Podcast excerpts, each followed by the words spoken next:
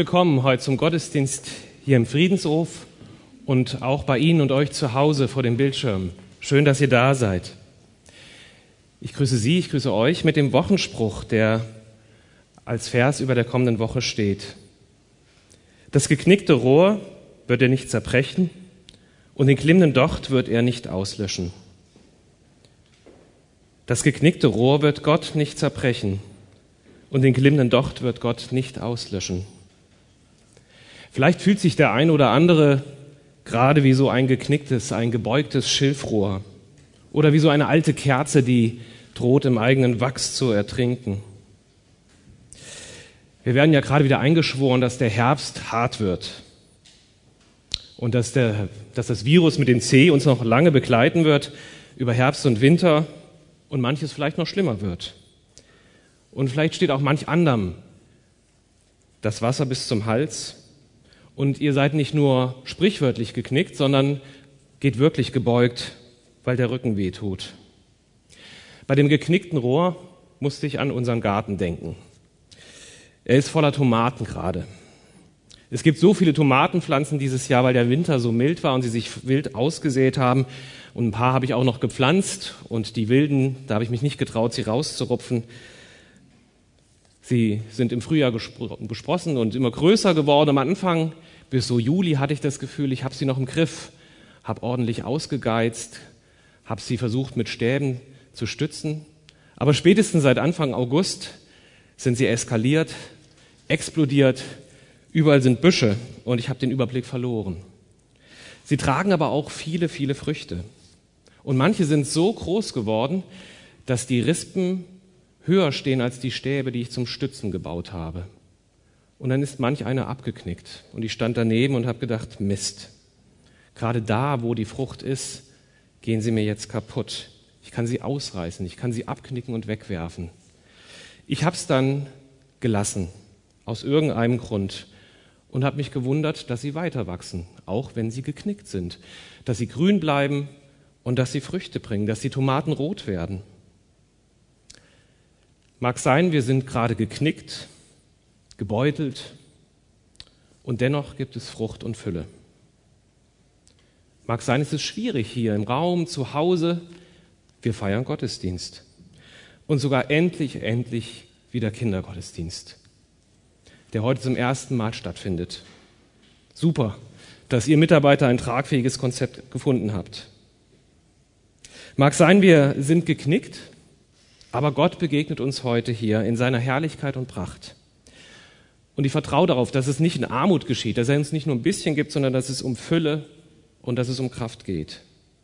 Als Geknickte feiern wir Gottesdienst, weil wir wissen und glauben dürfen, Gott hält die Welt in der Hand und gibt uns nicht auf. Wir feiern diesen Gottesdienst im Namen Gottes des Vaters, des Sohnes und des Heiligen Geistes. Ich bete und lade euch ein, mitzubeten.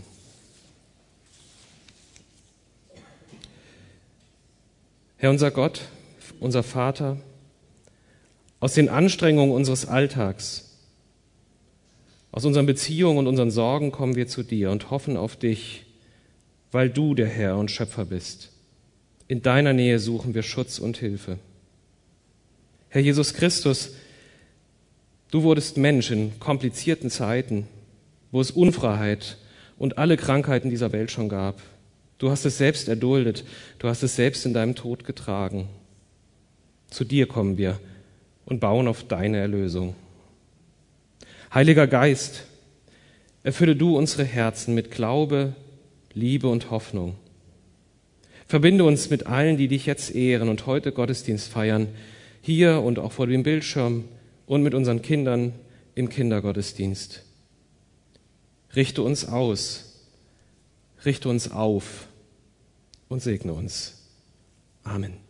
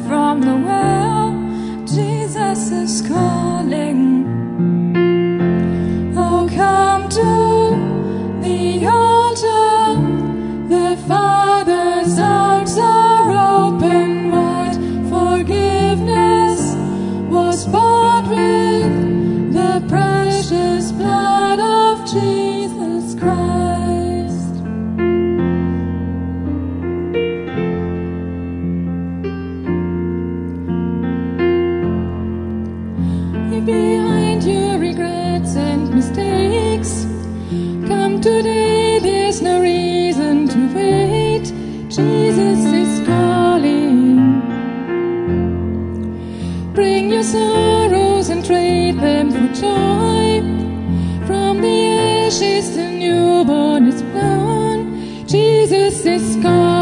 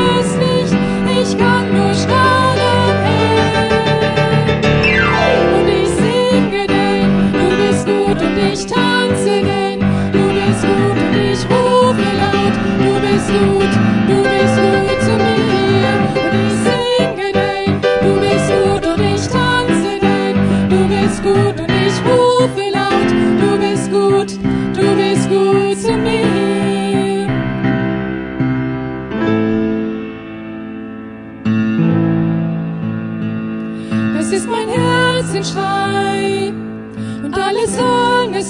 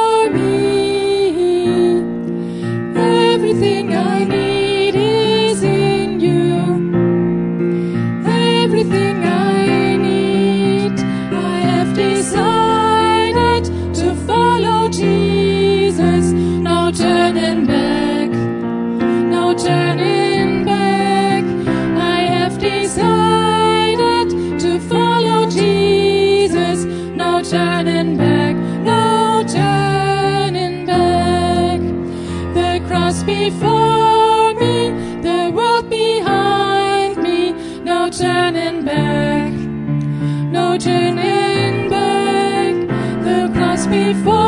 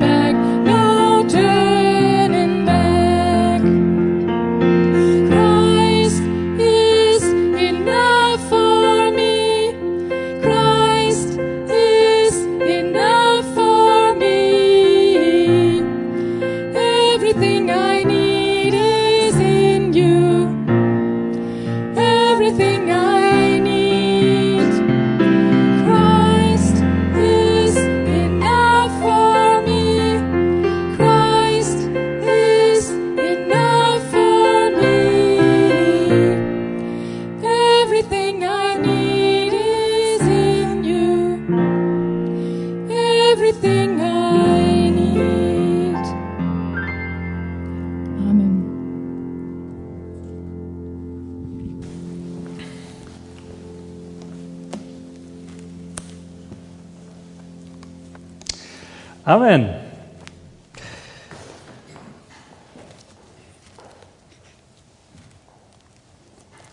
Ja, ein Hallo auch von mir.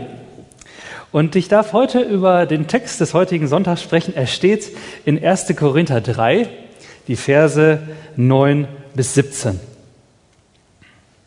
Da, da steht, wir sind also Gottes Mitarbeiter. Aber ihr seid Gottes Ackerland. Oder besser, Gottes Bauwerk. Weil Gott mich in seiner Gnade dazu befähigt hat, konnte ich als weiser Bauleiter das Fundament legen. Jetzt baut ein anderer darauf weiter. Aber jeder muss aufpassen, wie er weiterbaut. Denn niemand kann ein anderes Fundament legen als das, das schon gelegt ist. Und das ist Jesus Christus. Es spielt keine Rolle, womit auf dem Fundament weitergebaut wird, mit Gold, Silber oder Edelsteinen, Holz, Heu oder Stroh. Es wird sich zeigen, was das Werk eines jeden Einzelnen wert ist. Der Tag des Gerichts wird es aufdecken, denn mit Feuer wird er hereinbrechen. Das Feuer wird prüfen, wie das Werk eines jeden Einzelnen beschaffen ist. Wenn das Werk, das jemand erbaut hat, dem Feuer standhält, wird er belohnt.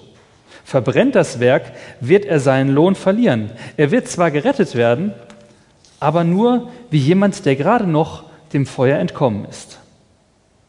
Wisst ihr nicht, dass ihr der Tempel Gottes seid und der Geist Gottes in eurer Mitte wohnt? Wer den Tempel Gottes zugrunde richtet, dem wird Gott zugrunde richten. Denn der Tempel Gottes ist heilig und dieser Tempel seid ihr.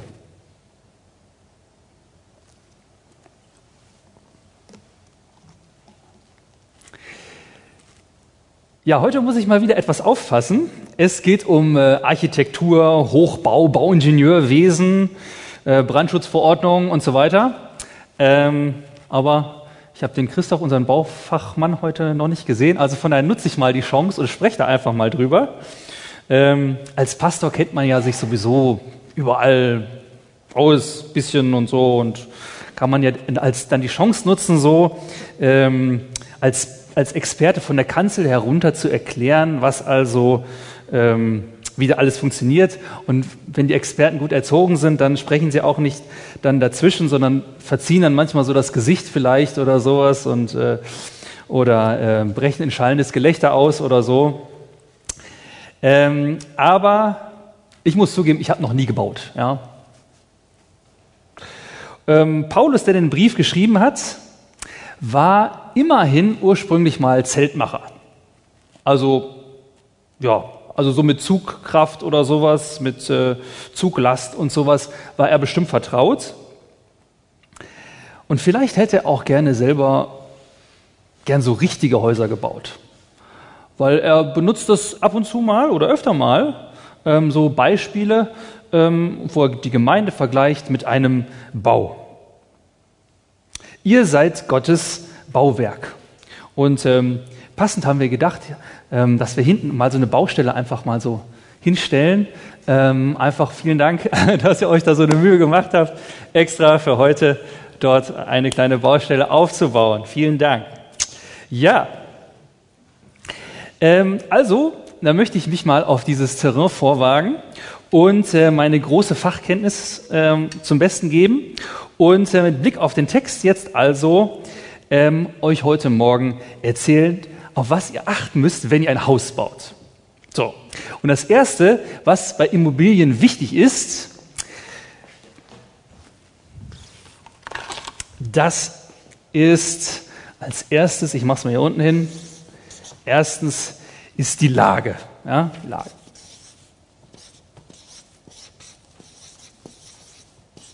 So, Zweites, worauf ihr achten müsst, ist die Lage.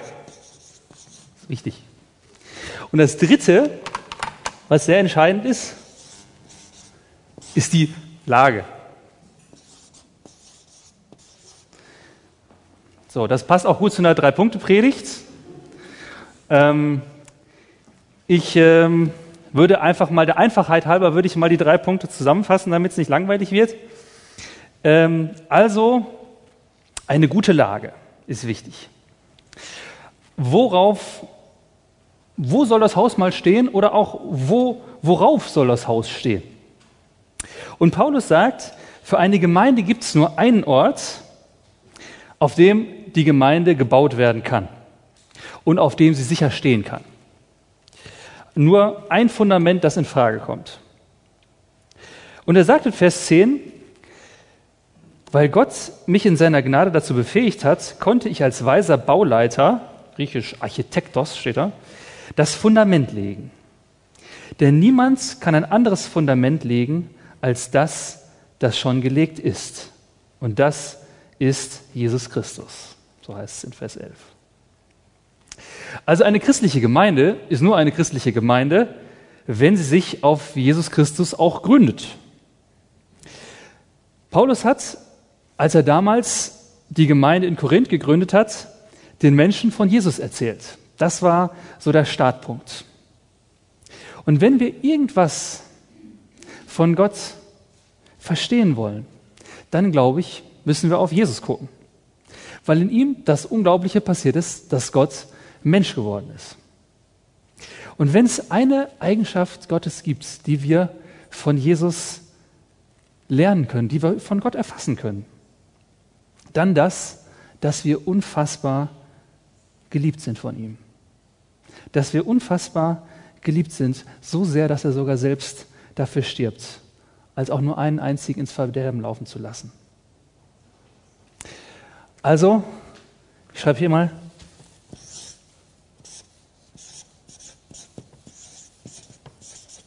Christus hin und ich mache hier mal ein, ein Kreuz hin. Dafür, dass Jesus uns so unfassbar liebt. Und wir haben einen Gott, der uns nicht nur liebt, sondern der möchte, dass, es, dass wir Hoffnung haben. Und dass wir in keiner noch so schrecklichen Situation verzagen müssen. Ich habe äh, zu Ostern eine Kerze geschenkt bekommen und äh, darauf steht, wer Ostern kennt, muss niemals verzagen. Wer Ostern kennt, muss niemals verzagen. Also, ich mache hier mal so ein, ah, ich hoffe, das wird jetzt was.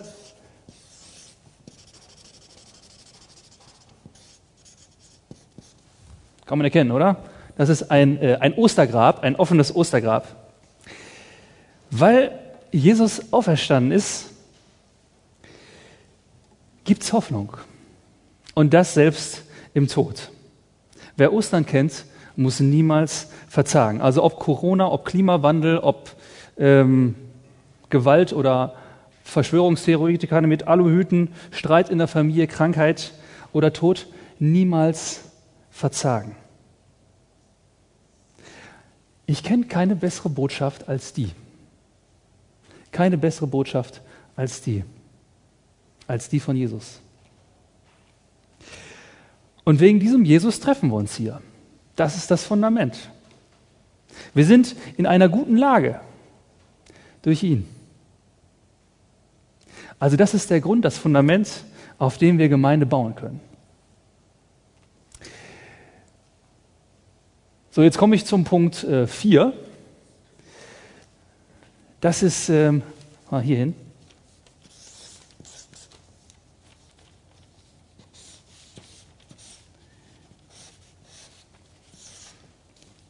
Das braucht man auf jeden Fall sehr wichtig, wenn man ein Haus baut.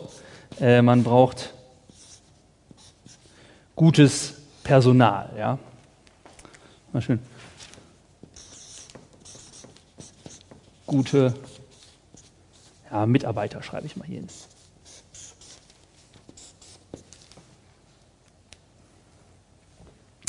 Gute Mitarbeiter. Man braucht fachkundige, zuverlässige Bauleiter und Handwerker. Und in Korinth spricht Paulus von sich selbst also als von einem, von einem solchen Bauleiter. Aber auch von anderen Mitarbeitern, und zwar zum Beispiel von Apollos, der danach auf seinem Fundament weiterbaut und der die Gemeinde, Gemeinde weiterbringt. Wir sind Gottes Mitarbeiter, sagt er. Was macht eigentlich gute Mitarbeiter aus? Und ähm, ich finde, eine Sache, die aus dem Text herauskommt, ist, dass sie, machen wir mal hier so ein A hin,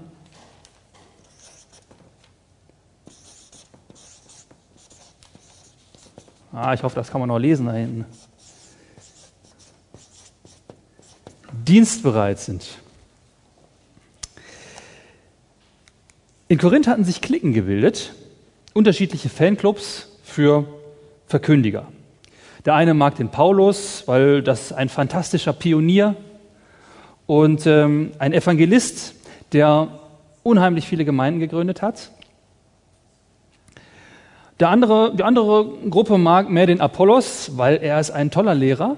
Er kann sehr rhetorisch überzeugend predigen. Er macht einen richtig tollen Dienst. Und es gibt aber auch manche, die finden den, den Petrus super, weil er ist jahrelanger Augenzeuge von Jesus, war mit ihm unterwegs und auch ja, Freund von Jesus. Fels der Gemeinde, könnte man sagen. Und ähm, diese unterschiedlichen Gruppen streiten darum, wer jetzt also ja, wer jetzt also von diesen Promis der Beste ist. Wer der Größte ist, wer die klügsten Dinge sagt, wer am besten reden kann und so weiter. Das kann man so in den ersten zwei Kapiteln nachlesen im ersten Korintherbrief. Aber Paulus will da nicht mitmachen. Und er sagt dann in Vers 5 vor unserem Text, nun, welche Aufgabe hat denn Apollos? Oder welche Aufgabe hat Paulus? Wir stehen im Dienst des Herrn. Durch diesen Dienst seid ihr zum Glauben gekommen und jeder von uns dient dem Herrn mit den Gaben, die er vom Herrn bekommen hat. Und dann vergleicht er es mit einem Acker. Er sagt, der eine pflanzt, der andere gießt. Keiner ist besser oder schlechter, ist beides wichtig. Wir stehen einfach im Dienst des Herrn und machen das. Aber dass es dann auch wächst, das können wir beide nicht machen, weder Apollos noch Paulus. Dazu kann keiner was tun, sondern das muss Gott machen. Wachsen lässt es Gott. Gott baut hier Gemeinde. Und wir dürfen mittun. Also wenn man das so im, im Griechischen liest, wörtlich übersetzt, mitwirken, mittun.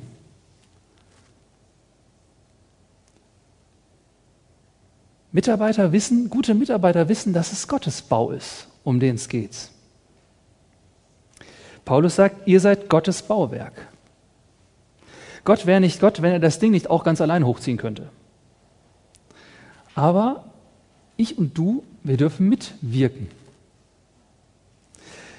Und das möchte ich gern sehen, wo Gott was tut. Und da möchte ich gern mitmachen. Und ich möchte mir auch selbst die Frage stellen, bin ich eigentlich so ein, ein Diener? Bin ich dienstbereit? Geht es mir darum, mich vielleicht selbst zu verwirklichen oder geht es mir wirklich um Dienst? Geht es darum, mir und anderen zu zeigen, dass ich doch der bessere Arbeiter bin? Die Frage ist doch häufig ausgesprochen oder unausgesprochen, wenn es um Mitarbeit geht, ja, was bringt mir das? Was bringt mir das? Wir dürfen an was Ewigem mitbauen. Wir sind bei Gottes großem weltweiten Projekt, dürfen wir mit dabei sein. Und da geht es darum, nicht nur der Welt jetzt hier Hoffnung zu geben, sondern das Leben der Menschen, das Leben von Menschen in Ewigkeit zu verändern. Ein riesiges Projekt, wo wir mitmachen dürfen. Evelyn Diener, ich habe es jetzt nicht abgesprochen mit ihr, ich hoffe, für sie ist in Ordnung, ähm, hat mir mal erzählt, was sie so äh, beim Besuch einer großen Megachurch in Chicago erlebt hat und was sie da am beeindruckendsten fand. Und äh, ich habe mich gewundert, es kam nicht so die riesige Halle und die große Bühne oder sowas, sondern sie sagte also, was, was sie so sofort nannte, waren Menschen, die zu solchen Jobs wie Tür aufhalten und Parkplatzeinweise eingeteilt waren und mit Stolz ein T-Shirt trugen, I am here to serve you. Ich bin hier, um dir zu dienen. Ich bin hier, um dir zu dienen. Sind wir bereit, einander zu Gottes Ehre zu dienen? I am here to serve you. Also dienstbereit, gute Mitarbeiter. Und das Zweite hier, was wichtig ist, wenn man ein Haus baut, dass die Mitarbeiter vom Fach sind. Ja. Dass die was von dem verstehen, was zu tun ist. Dass sie Gaben haben für das, was sie machen. Paulus schreibt, weil Gott mich in seiner Gnade dazu befähigt hat, konnte ich als weiser Bauleiter das Fundament legen. Jetzt baut ein anderer darauf weiter. Also der Job von dem Paulus, das ist das Gemeindegründen. Das kann er und das macht er. Dazu hat Gott ihm die Gabe geschenkt. Bis das Fundament steht, bis es mit der Gemeinde losgehen kann, aber dann, ähm, ja, dann zieht er sich auch bald zurück. Jetzt sind andere dran, die weiterbauen. Zum Beispiel der Apollos, der jetzt dran ist. Weil der das besser kann. Und ähm, neidlos, obwohl vielleicht war ja auch beim Paulus ein bisschen Neid im Spiel, ähm, er überlässt ihm dann die Baustelle und lässt ihn weiterbauen, lässt ihm den Vortritt. Es ist eine gute Fähigkeit, wenn man seine Grenzen kennt, wenn man seine Grenzen einschätzen kann. Und wahrscheinlich Gibt sowas auf dem Bau auch? Die sagen, ja, wir können alles, ja klar, machen wir hier, das können wir auch, das machen wir, kein Problem. Und bauen dann noch irgendwie so die Heizung, wird dann noch da reingekloppt und so reingewurstelt. Und nachher denkt man, oh, das hätte jetzt vielleicht doch jemand anders machen sollen. Jemand, der da mehr die Fähigkeit und mehr die Erfahrung dazu hat.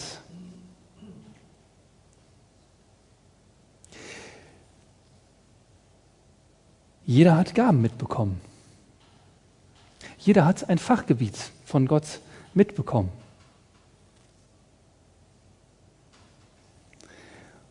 Und wir sind gefragt, dieses, dieses Fach, was wir mitbekommen haben von Gott, dass wir das einbringen. Da sind Menschen, die haben die Gabe der Ermutigung. Da sind Menschen, die haben die Gabe der Gastfreundschaft. Da sind Menschen, die haben die Gabe der Prophetie, dass sie Dinge weitersagen und dass sie in Situationen Gottes Willen hineinsprechen können. Menschen Heilung zu verschaffen und so weiter. Es ist wichtig, dass diese Gaben nicht liegen bleiben, sondern dass die Leute, die vom Fach sind, auch tätig werden. Und jeder von uns hat solche Gaben bekommen. Und die soll er dann auch einbringen damit der Bau auch gut wird. Wenn sich keiner versteckt und sagt, ja, ich, ich habe nichts beizusteuern oder ich habe einfach keine Lust dazu. Also gute Lage, gutes Personal und äh, fünftens,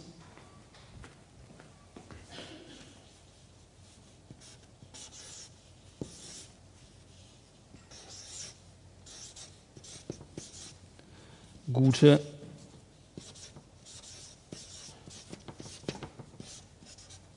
Arbeit mit dem vorhandenen Material, das da ist. Die beste Lage und das beste Personal bringt nichts, wenn man kein Material hat. Und wenn man sich, und auch wenn man sich keine Mühe gibt, es gut zu verarbeiten, das, was da ist. In Vers 12 steht, es spielt keine Rolle, womit auf dem Fundament weitergebaut wird. Mit Gold, Silber oder Edelstein, Holz, Heu oder Stroh. Ich finde hier überraschend, dass hier jetzt nicht so normale Sachen draufstehen wie so Ziegelsteine oder so Nägel. Irgendwie so.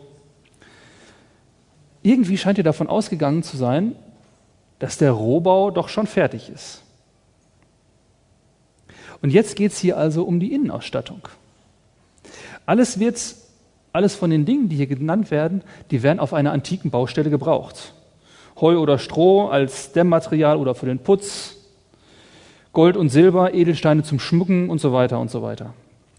Also es ist schon ein richtig schickes Haus, was da gebaut wird. Es geht offensichtlich nicht darum, alles aus Gold zu machen, sondern womit man baut, ist egal, sondern aber es geht darum, aus dem Baumaterial jeweils das Beste zu machen und es passend zu verarbeiten. so dass dann auch am Schluss die Brandschutzbestimmungen und so weiter eingehalten werden. Hier geschieht jetzt ganz praktische Gemeindearbeit. Das ist jetzt also hier so ein, ein Bau irgendwie entsteht, ja, so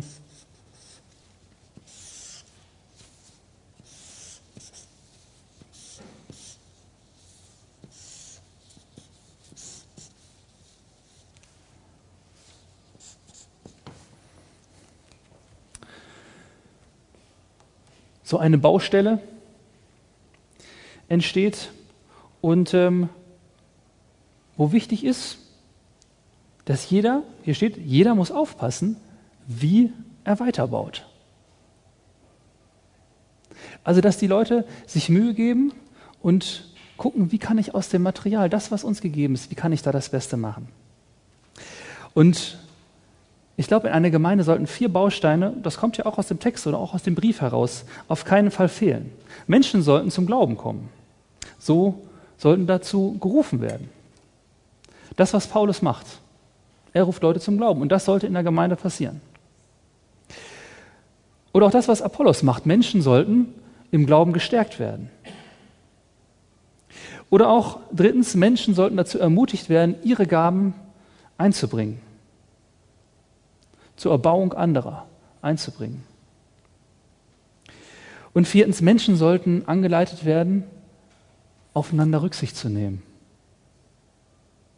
In Korinth gab es zum Beispiel Menschen, die früher an Götzenopfern beteiligt waren und dann sich ganz bewusst davon distanziert haben, haben gesagt, nee, das geht nicht mehr. Und ähm, für andere war das gar kein Problem. Und denen legt Paulus aber nahe, aus Liebe, von, aus Liebe zu diesen Menschen, die dann Probleme haben, ebenfalls darauf zu verzichten. Dass also eine Liebe füreinander da ist, eine Rücksicht füreinander da ist. Das sollte doch auf jeden Fall dabei sein.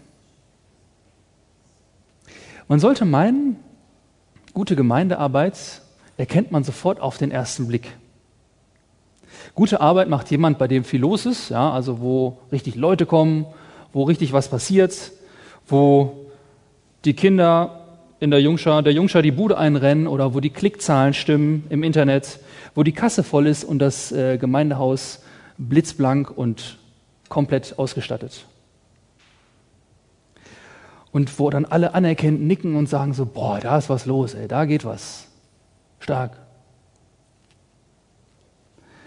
Aber hier wird das so nicht gesagt, dass man, das, dass man die Arbeit daran bewerten könnte sondern hier heißt es in Vers 13, es wird sich zeigen, was das Werk eines jeden Einzelnen wert ist.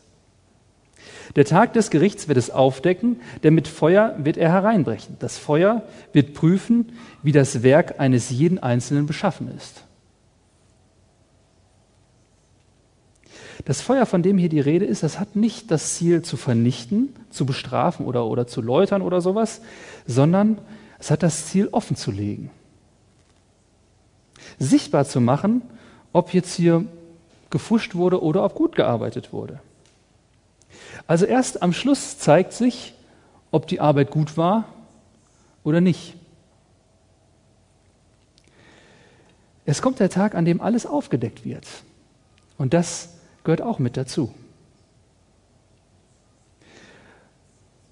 Und so wie es hier steht, wird sich vielleicht auch manches christliche Werk manche Gemeinde, die Arbeit, die manches christliche Werk, manche Gemeinde gemacht hat, vielleicht sogar tatsächlich als nutzlos zeigen. Weil es innen drin vielleicht doch nicht um das Evangelium ging, sondern irgendwie um Ruhm oder Prestige oder um Rechthaberei oder was auch immer. Besser sein als andere, weil es vielleicht darum ging.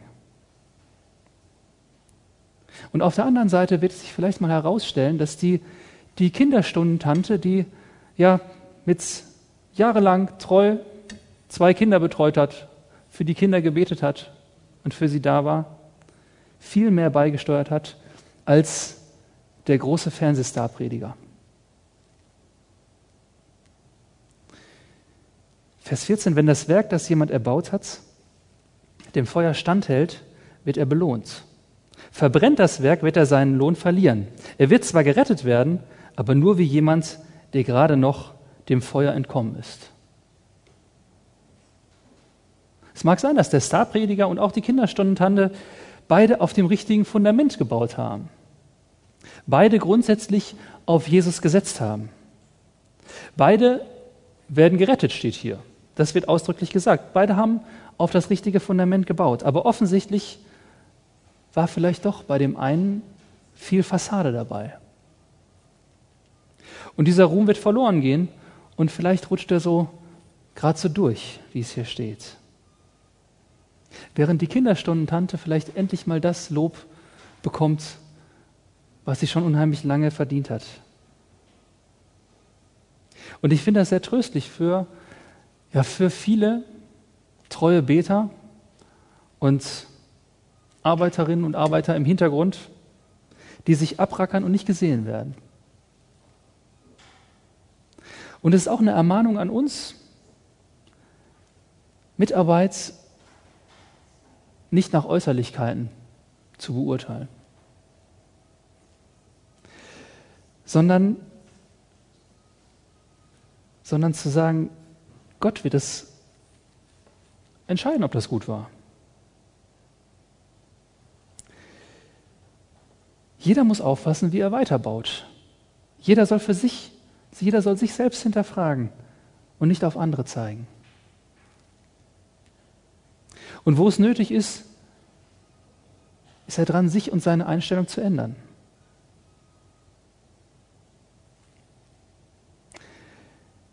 Ich möchte zum Schluss kommen. Gute Lage, gute Lage, gute Lage, ähm, gute Mitarbeiter, gute Arbeit, gute Verarbeitung des Materials, das ist wichtig. Aber klar ist hier trotzdem eins, die Gemeinde bleibt, solange sie auf der Erde steht, leider eine Baustelle. Und ähm, deswegen ist es ganz passend, dass wir da hinten so eine aufgebaut haben. Nirgends in der Bibel steht, dass sie mal fertig ist auf der Erde, sondern sie behält Löcher und äh, Pfusch. Da ist ähm, auch mal das richtige Material in der falschen Wand gelandet, an der falschen Stelle und so weiter. Aber bei allem Bruch und bei allem Halbfertigen und bei allem Liegengebliebenen wird eins gesagt hier in Vers 16. Wisst ihr nicht, dass ihr der Tempel Gottes seid und der Geist Gottes in eurer Mitte wohnt?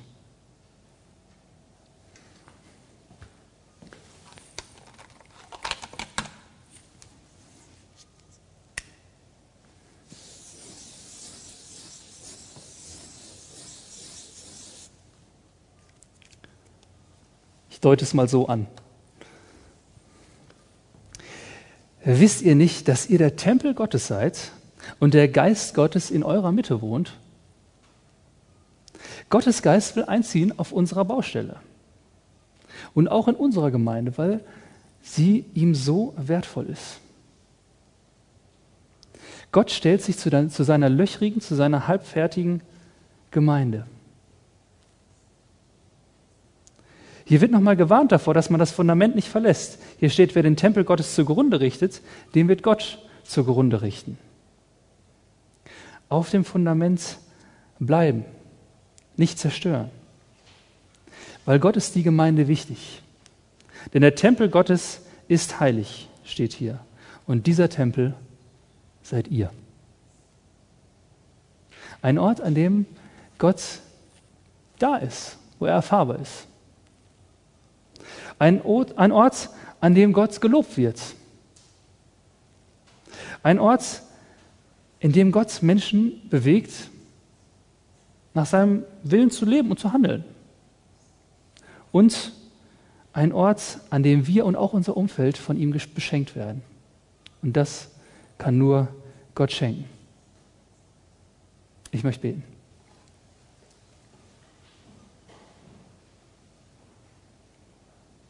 Gott, ich danke dir, dass du uns zugesagt hast, in unserer Mitte zu sein, da zu sein und hier zu wirken unter uns. Und ich möchte dich bitten, dass wir uns, ja, dass wir das zulassen, dass du an, an uns wirkst, dass du an mir wirkst, an jedem Einzelnen wirkst. Danke, dass du, dass du unser Fundament bist, dass wir in dir Hoffnung haben und dass du derjenige bist, der, ja, dem der ganze Bau gehört. Die ganze weltweite Gemeinde gehört. Und danke, dass wir zu dir gehören dürfen. Wirke du durch uns. Danke. Amen.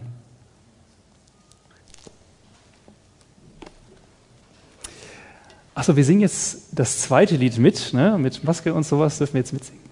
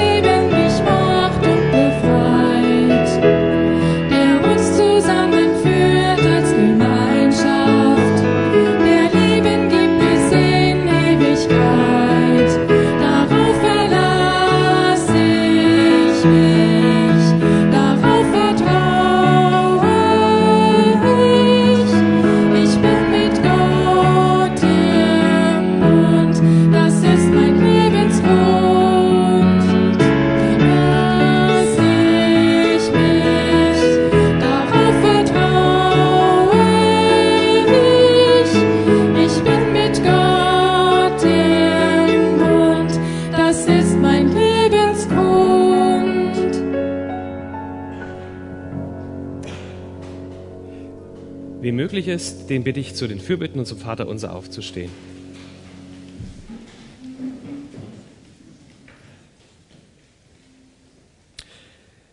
Herr unser Gott, du stehst zu denen und bei denen, die schon geknickt sind. Wir bitten dich für die, für die der Alltag eine Last ist, weil sie in allen Regeln nur Beschwernis sehen und kein Ende abzusehen ist. Ich bitte dich, in allem lehre uns Dankbarkeit für die Spuren deines Segens im Leben. Unsere Lage ist gut. Auf dich können wir jetzt weiter bauen. Und wir bitten dich für die, die geknickt sind, weil sie unter ständiger Kontaktbeschränkung leiden, die sich nach einer Umarmung sehnen. Aber auch für die, die sich in ihrer Beziehung einsam fühlen, weil längst kein echtes Gespräch mit dem Partner mehr stattfindet. Schenk du neu Liebe, schenk du neu Begegnung uns allen auf unerdenkliche Weise. Und ich bitte dich für die, deren Leid bei allen unseren Alltagsschwierigkeiten nicht mehr gesehen werden, deren Hunger nach Brot und Gerechtigkeit in dieser Welt in den Hintergrund gerät, weil wir so sehr mit uns beschäftigt sind. Schenke uns und schenke allen Politikern den Weitblick, nicht nur beim Tagesgeschäft stehen zu bleiben, sondern die Not der Natur, der Flüchtlinge, der Länder, aus denen sie kommen, zu sehen. Hilf uns für die einzustehen, vor dir im Gebet und in allen Taten, die wegen ihres Glaubens verfolgt werden. Und ich bitte dich für die, die den Grund ihres Glaubens gar nicht mehr sehen und spüren. Erfrische sie, erfrische uns aufs Neue. Hilf diesen Glauben und diesen Grund heute und morgen in schweren und guten Zeiten zu erkennen und dir voll zu trauen. Und hilf auch gerade jetzt einzuladen und zu bekennen. Beruf du deine Mitarbeiter in deinen Bau, in deine Gemeinde, jetzt auch und heute hier in diesem Friedenshof. Danke, dass wir mitbauen dürfen an deinem Reich, das Bestand hat. Wir bitten dich für die Kinder in den Schulen, in den Kindergärten, ihre Erzieher und Erzieherinnen und Lehrer, die auch mit mulmigen Gefühlen zusammenkommen. Schenk Achtsamkeit, aber auch, dass der Kopf frei werden kann von Sorgen und Beklemmungen. Wir bitten dich für den Kigo, den Kindergottesdienst, dass die Kinder und Familien wieder ankommen im Gemeindeleben. Und wir bitten dich für die, die aufstehen und sich wagen, gegen ihre Diktaturen zu protestieren, wie in Belarus. Bewahre sie vor der Gewalt der Schmächtigen des Staates, schenke ihnen Solidarität und Durchhaltevermögen. In der Stille nennen wir dir Anliegen aus unserer Umgebung, aber für, und auch Anliegen für alle Menschen aus dieser Welt.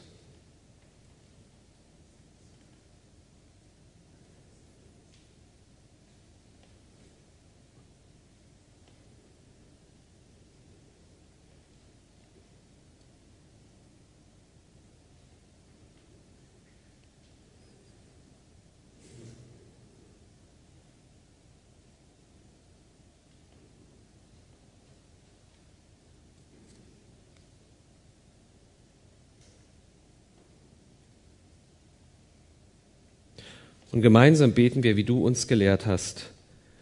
Vater unser im Himmel, geheiligt werde dein Name, dein Reich komme, dein Wille geschehe, wie im Himmel so auf Erden. Unser tägliches Brot gib uns heute und vergib uns unsere Schuld, wie auch wir vergeben unseren Schuldigern. Und führe uns nicht in Versuchung, sondern erlöse uns von dem Bösen.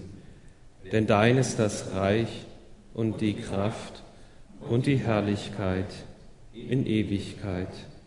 Amen. Ihr dürft euch wieder setzen. Ein paar Abkündigungen für die kommende Zeit. Ähm, nächste Woche ist auch hier wieder Gottesdienst und wir haben zwar die Plätze aufgestockt, aber es sind schon eine Menge Anmeldungen da, aber ihr könnt euch noch anmelden. Es wird ja nächste Woche wieder ein besonderer Gottesdienst. Wir führen Johannes Atzert in sein neues Amt hier ein als Pastor für junge Erwachsene und freuen uns auch, dass das jetzt endlich losgeht. Er darf die Woche auch schon mal anfangen, schon mal vorher. Der erste Neunte ist ja sein Start. Schön, dass es losgeht. Wir sind so gesegnet gerade mit neuen Leuten, die zu uns kommen. Es ist schade, dass Michelle geht, aber dann später im Jahr, im Oktober, bekommen wir dann ja auch da eine Nachfolgerin. Und wir haben einen neuen BFDler, einen vom Bundesfreiwilligendienst. Ab 1.10. kommt Markus Degenhardt. Der eine oder andere kennt ihn schon aus Martin Hagen. Mit 60 Prozent in die Gemeinde, mit 40 Prozent geht er zu Jumpers. Ich weiß nicht, wo wir das verdient haben, dass uns gerade die Mitarbeiter an der Stelle so geschenkt werden. Genau. Wer da uns unterstützen möchte, ist herzlich eingeladen. Das kann er durch vielerlei tun, durch Gebet, durch gute Worte, durch Danke sagen, aber auch durch Geld natürlich. Wir wollen an der Stelle passend zu dem Bild Reich Gottes bauen. Die Arbeit geht weiter. Ihr könnt gerne das über Daueraufträge, über Spenden gleich am Ausgang, über PayPal, wie auch immer, machen. Wir können es gut gebrauchen. Leider könnt ihr die Baustelle im Hintergrund jetzt nicht sehen zu Hause. Da geht es auch kräftig weiter, auch oben unterm Dach in der Wohnung, die wir haben. Also es gibt viel zu tun. Wer insgesamt Informationen haben möchte über das, wie es hier weitergeht in der Gemeinde, dem sei die Gemeinde Leben mal wieder empfohlen. Über info.friedenshof.de könnt ihr sie bestellen. Dort wird sicherlich auch Bekannte geben, wann der nächste Kindergottesdienst ist. Wir hoffen, so bald wie möglich. Soweit erstmal jetzt.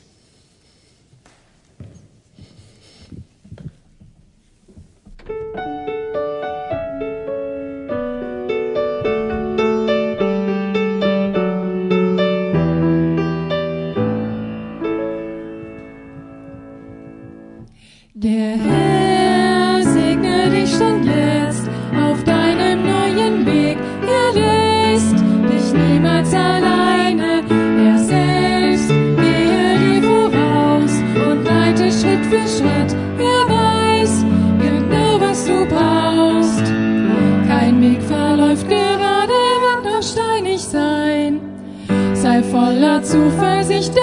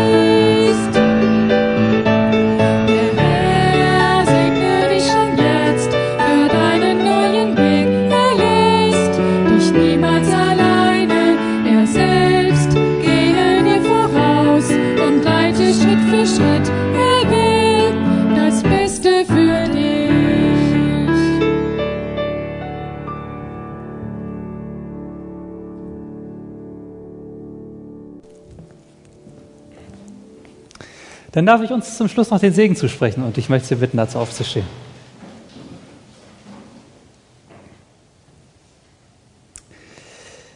Der Herr, der dir verspricht, ich bin bei dir alle Tage, schenke dir, dass es keinen Tag gibt, an dem du sagen musst, ich fühle mich allein.